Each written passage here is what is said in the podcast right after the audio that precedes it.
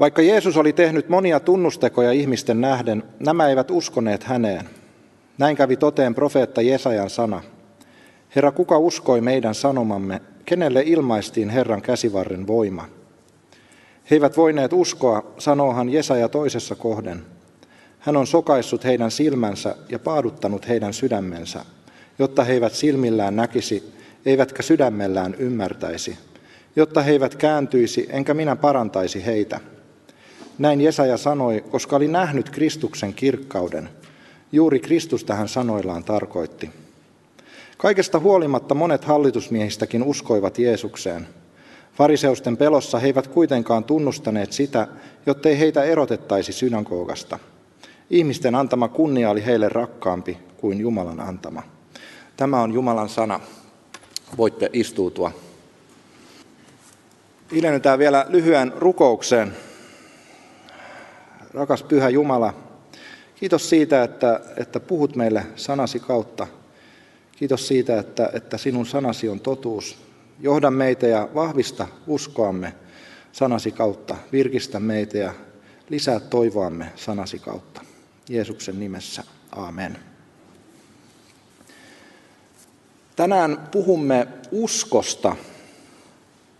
Siitä kun ihminen kuulee evankeliumin opetuksen Jeesuksen ristintyöstä, alkaa pitää sitä totena ja turvautuu Jeesukseen omana pelastajanaan. Jo opetuslapsilla oli tällainen usko.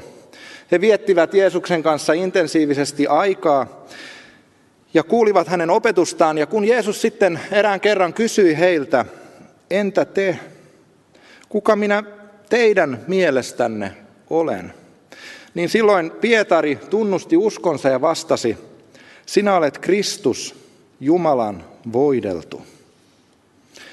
Jos luemme evankeliumia tarkkaan, niin huomaamme, että kaikki tämä tapahtui jo ennen pyhän hengen vuodattamista, jo ennen helluntaita, jo ennen sitä hetkeä, kun kirkko syntyi. Jeesus sanoi useaan otteeseen eläessään, että pyhän hengen vuodattamisen edellytyksenä on se, että hän menee pois. Jeesus nimittäin lähetti pyhän hengen tähän maailmaan vasta ristintyönsä jälkeen, kun hän oli noussut takaisin taivaaseen isän Jumalan luokse. Miten opetuslapset siis kykenivät ennen pyhän hengen vuodattamista uskomaan Jeesukseen? Vastaus on selkeä.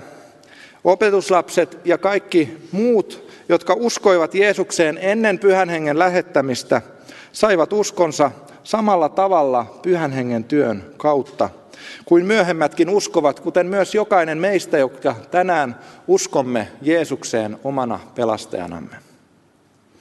Raamattu nimittäin kertoo meille, että pyhä henki vaikutti jo luomisessa. Raamatun ihan ensimmäinen jae kertoo meille, että alussa Jumala loi taivaan ja maan. Maa oli autio ja tyhjä, pimeys peitti syvyydet ja Jumalan henki liikkui vetten yllä. Kun vanhassa testamentissa puhutaan siitä, että Jumala suo jollekin ihmiselle uskoa ja ymmärrystä, niin se tapahtuu aina hänen pyhän henkensä työn kautta. Nehemian kirjan yhdeksännessä luvussa Nehemia kuvaa Israelin kansan katumusrukousta, jossa kansa kiittää siitä, miten Jumala johti heitä tai aikoinaan oli johtanut kansaa autiomaassa. Yhdeksäs luku, jae 20. Sinä annoit heille hyvän henkesi opettamaan viisautta. Annoit mannaa heidän syödäkseen ja vettä, kun heidän oli jano. Raamattu opettaa johdonmukaisesti, että usko on aina pyhän hengen suoma. Ennen helluntaita edeltäneiden eläneiden Jumalan lasten ja sen jälkeen eläneiden Jumalan lasten välillä on kuitenkin suuri ero. Nimittäin vasta helluntain jälkeen Jeesus antoi pyhän hengen omiensa sydämiin asuvaan siellä pysyvästi. Ennen helluntaita Jumalan hengen sanotaan olleen liiton arkissa. Kolmas Mooseksen kirja, luku 26, kertoo meille, että minä pystytän asumukseni teidän keskellenne, enkä väsy teihin, vaan vaellan teidän mukananne ja olen teidän Jumalanne ja te olette minun kansani. Ja myöhemmin Israelin temppelin vihkimisen yhteydessä kerrotaan, ensimmäisessä kuningasten kirjassa luvussa kahdeksan. Kun papit poistuivat Herran temppelistä, pilvi täytti sen. Papit eivät pilven vuoksi voineet jatkaa palvelustaan, sillä Herran kirkkaus täytti temppelin.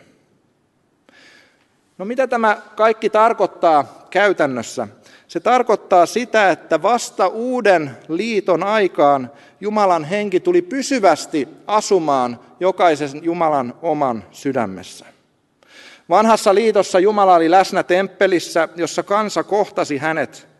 Ja jos Jumalan henki oli muuten pysyvästi yksittäinen ihmisen Jumalan palvelijan yllä, niin tämä ilmensi erityistä valintaa ja palvelustehtävää Jumalan pelastussuunnitelmassa.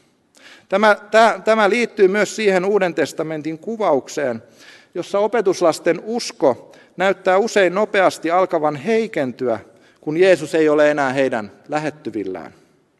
Jeesuksen mentyä pois ja temppelin tehtävän tultua Jeesuksen ristinkuoleman myötä täytetyksi oli pyhän hengen vuodattaminen välttämätöntä opetuslasten ja kaikkien muiden kristittyjen uskon tähden. Meissä ihmisissä ei ole itsessämme mitään sellaista, jolla voisimme tarttua Jumalaan, jolla tarttuisimme hänen pelastukseen. Me tarvitsemme ulkopuolelta tulevan Jumalan hengen, joka luo meihin uskoa. Juuri siksi Jeesus kutsuu pyhää henkeä puolustajaksi tai lohduttajaksi ja sanoo, että on hyvä, että hän menee takaisin isän luo taivaaseen. Jos te rakastatte minua, te noudatatte minun käskyjäni.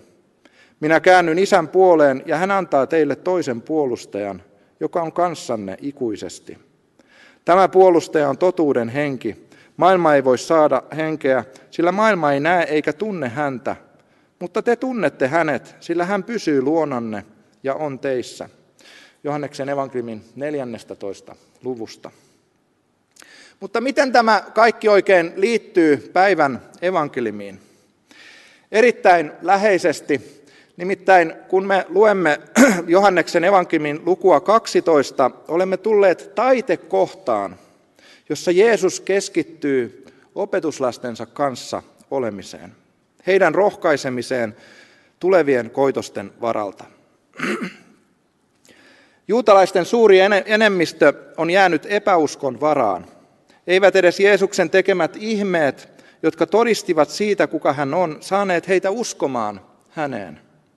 Tilanteessa on jotain samaa kuin niiden israelilaisten kohdalla, jotka olivat kulkeneet Mooseksen kanssa pois Egyptin orjuudesta. Jumalan aivan suunnattoman ihmeellisen johdatuksen alla.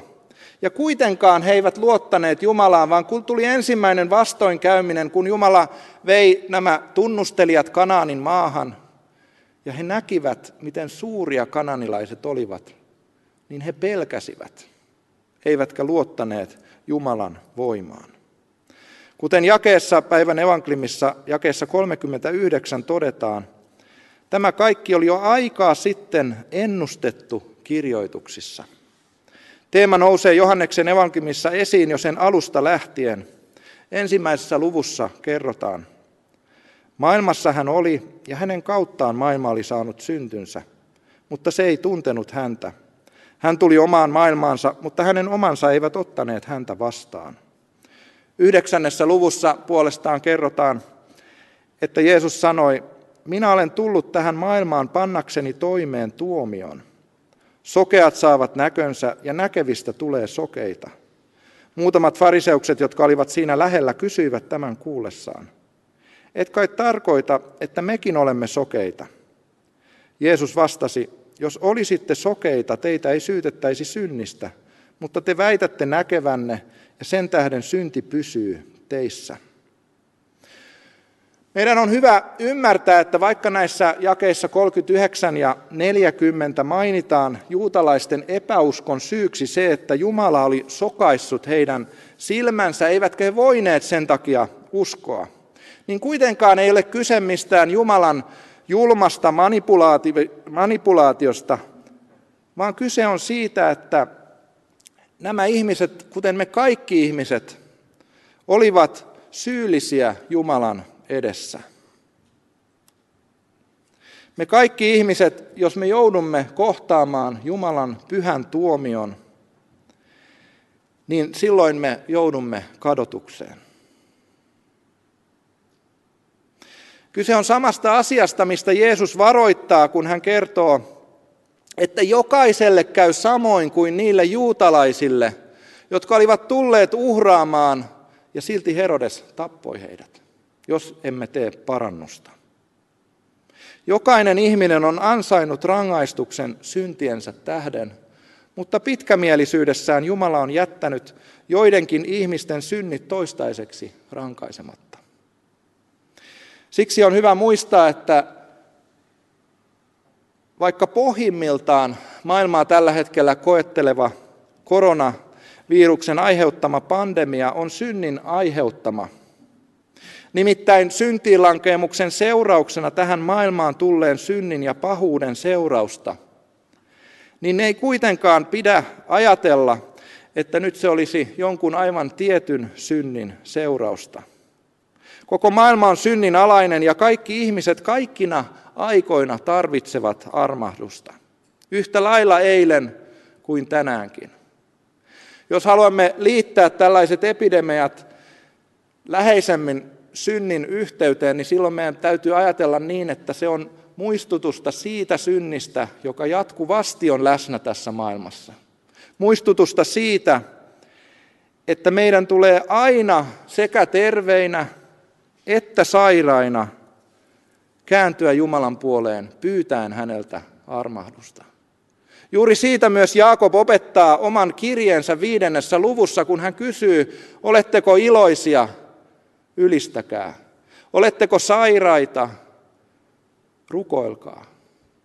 Meidän tulisi kaikkina sekä iloina että suruina yhtä lailla kääntyä Jumalan puoleen rukouksin. Me jokainen olemme riippuvaisia Jeesuksen ristin työstä ja meidän on hyvä muistaa kiittää Jumalaa siitä, että hän on pitkämielinen meitä kohtaan. Taivaaseen on vain yksi kapea tie ja se kulkee Jeesuksen ristin kautta. Muista siis aloittaa jokainen päiväsi polvistuen Herrasi eteen nöyrin sydämin ja kiittää siitä, että hän on antanut henkensä vaikuttaa uskoa sydämessäsi. On samalla kuitenkin myös hyvä muistaa, että Jumalan suvereenius suhteessa uskoomme ei kuitenkaan poista meidän vastuuta niistä valinnoista, joita me teemme.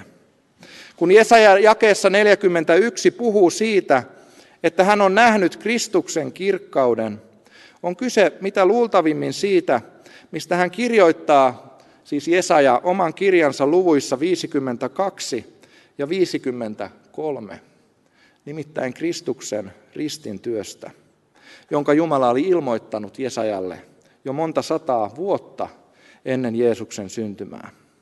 Juuri siinähän Paavallekin opettaa Kristuksen kirkkauden ilmenevän opettaessaan, että sana rististä on hullutus niille, jotka kadotukseen joutuvat. Mutta meille, jotka pelastumme, se on Jumalan voima ensimmäinen korintolaiskirja, ensimmäinen luku 18 jae. Päivän evankeliumin jakeissa 42 ja 43 puhutaan edelleen siitä, että kaikesta huolimatta monet hallitusmiehistäkin uskoivat Jeesukseen. Fariseusten pelossa he eivät kuitenkaan tunnustaneet sitä, jottei heitä erotettaisi synagogasta. Ihmisten antama kunnia oli heille rakkaampi kuin Jumalan antama.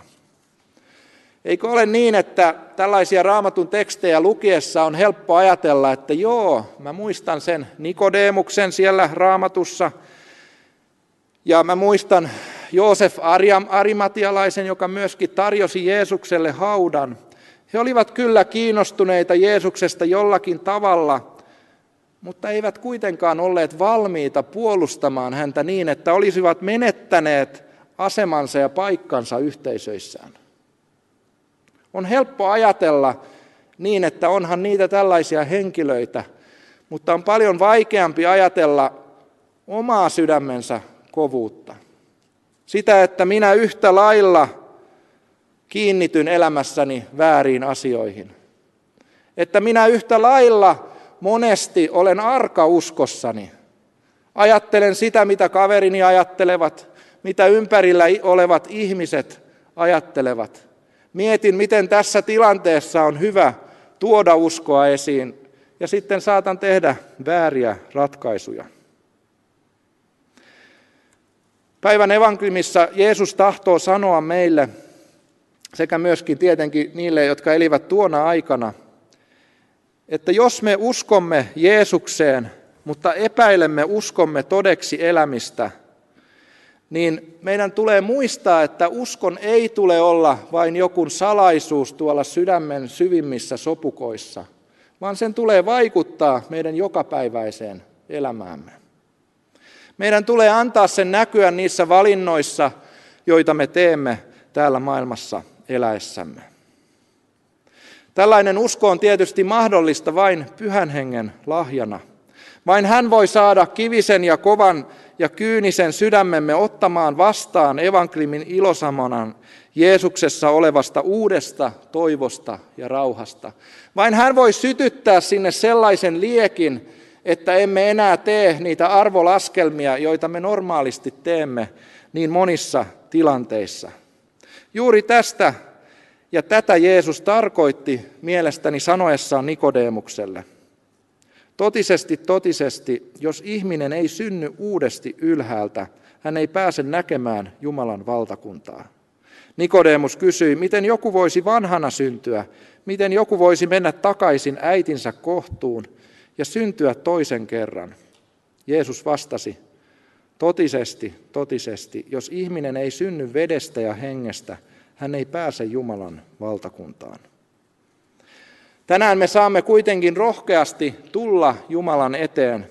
Meidän ei tarvitse epäröidä sitä, rakastaako Jumala minua vaivaista syntistä. Me tiedämme, että hän rakastaa meitä ja hän tahtoo pitää meistä huolta. Älä siis epäröi kääntyessäsi rukouksessa Jumalan puoleen, vaan pyydä, että hän armossaan uudistaa sydämesi ja jokapäiväisen vaelluksesi. Ja tiedä, että Jumala ei käännä pois sitä, joka hänen puoleensa kääntyy. Juuri siksi hän on lähettänyt poikansa ja siksi hän lähetti myös pyhän henkensä puolustajaksemme. Hän on tehnyt sen, jotta me voisimme milloin tahansa, missä tahansa tilanteessa kääntyä Jumalan puoleen. Koska pyhä henki vaikuttaa tämän toimintansa aina Jumalan sanan kautta, niin on hyvä, että me muistamme tulla Jumalan sanan ääreen sekä tällaisissa yhdessä, yhteisessä Jumalan palveluksessa, jossa kuulemme saarnattua Jumalan sanaa, mutta myös siinä aivan arkisessa elämässä. Jälleen on kysymys siitä, että usko ei ole sellainen yksittäinen tekijä elämässämme, että se näkyy vain sunnuntaisin kello 10 ja 12 tai kello 13 ja 15 välillä, vaan meidät on kutsuttu elämään täyttä kristillistä elämää, kulkien joka päivä Jeesuksen kanssa. Ja kun me tätä elämää käymme, niin vaikka ympäröivät olosuhteet näyttävät toisinaan raskailta, tuntuu siltä, että Seinät kaatuvat päälle, ihmissuhteet on vaikeita, töissä menee vaikeasti, perheessä on monenlaisia ongelmia ja maailmalla erilaiset sairaudet leviävät. Niin silti me saamme tänäänkin uskoa ja muistaa sen, että Jeesus on pahan vallan voittaja. Hän on jo voittanut sen kaiken. Hän on valmistanut sen pelastuksen ristin työllänsä meille. Ja siksi me voimme epäröimättä aina kääntyä hänen puoleensa. Me saamme olla aivan varmoja siitä, että Jeesus antaa syntimme anteeksi. Rukoillaan. Rakas Pyhä Jumala, me kiitämme siitä, että annoit poikasi Jeesuksen Kristuksen käydä ristille meidän puolestamme. Me kiitämme siitä, että, että hän otti sen taakan kantaakseen, vaikka se oli hänestä sellainen tehtävä, että hän vielä viime hetkellä rukoili, että jos se Herra on sinun tahtosi, niin ota pois se taakka häneltä, ettei hänen tarvitsisi sitä kantaa. Ja kun hän huusi siellä ristillä viimeisillä voimillaan, että Jumalani, Jumalani, miksi minut hylkäsit, niin anna meidän tänäänkin tietää se, että, Se kaikki tapahtui meidän jokaisen tähtemme. Jotta me voimme tänään tulla rohkeasti ja epäröimättä, Herra, sinun eteesi Jeesuksen nimessä. Me kiitämme siitä, että lähetit pyhän henkesi vahvistamaan meitä. Me tiedämme, että niin pian kuin me etäännymme sanastasi ja pyhästä, pyhä henki ei, ei vaikuta meissä, niin meidän uskomme myöskin alkaa tulla ohuemmaksi. Me teemme yhä enemmän vääriä valintoja ja suuntaamme kulkumme väärään suuntaan. Me pyydämme, että vahvista meitä, lisää meidän rakkautta toinen toisiamme kohtaan ja lisää meidän rakkauttamme sinua kohtaan. Pyhä Jumala, pidä meistä huolta, johdata ja varjele meitä.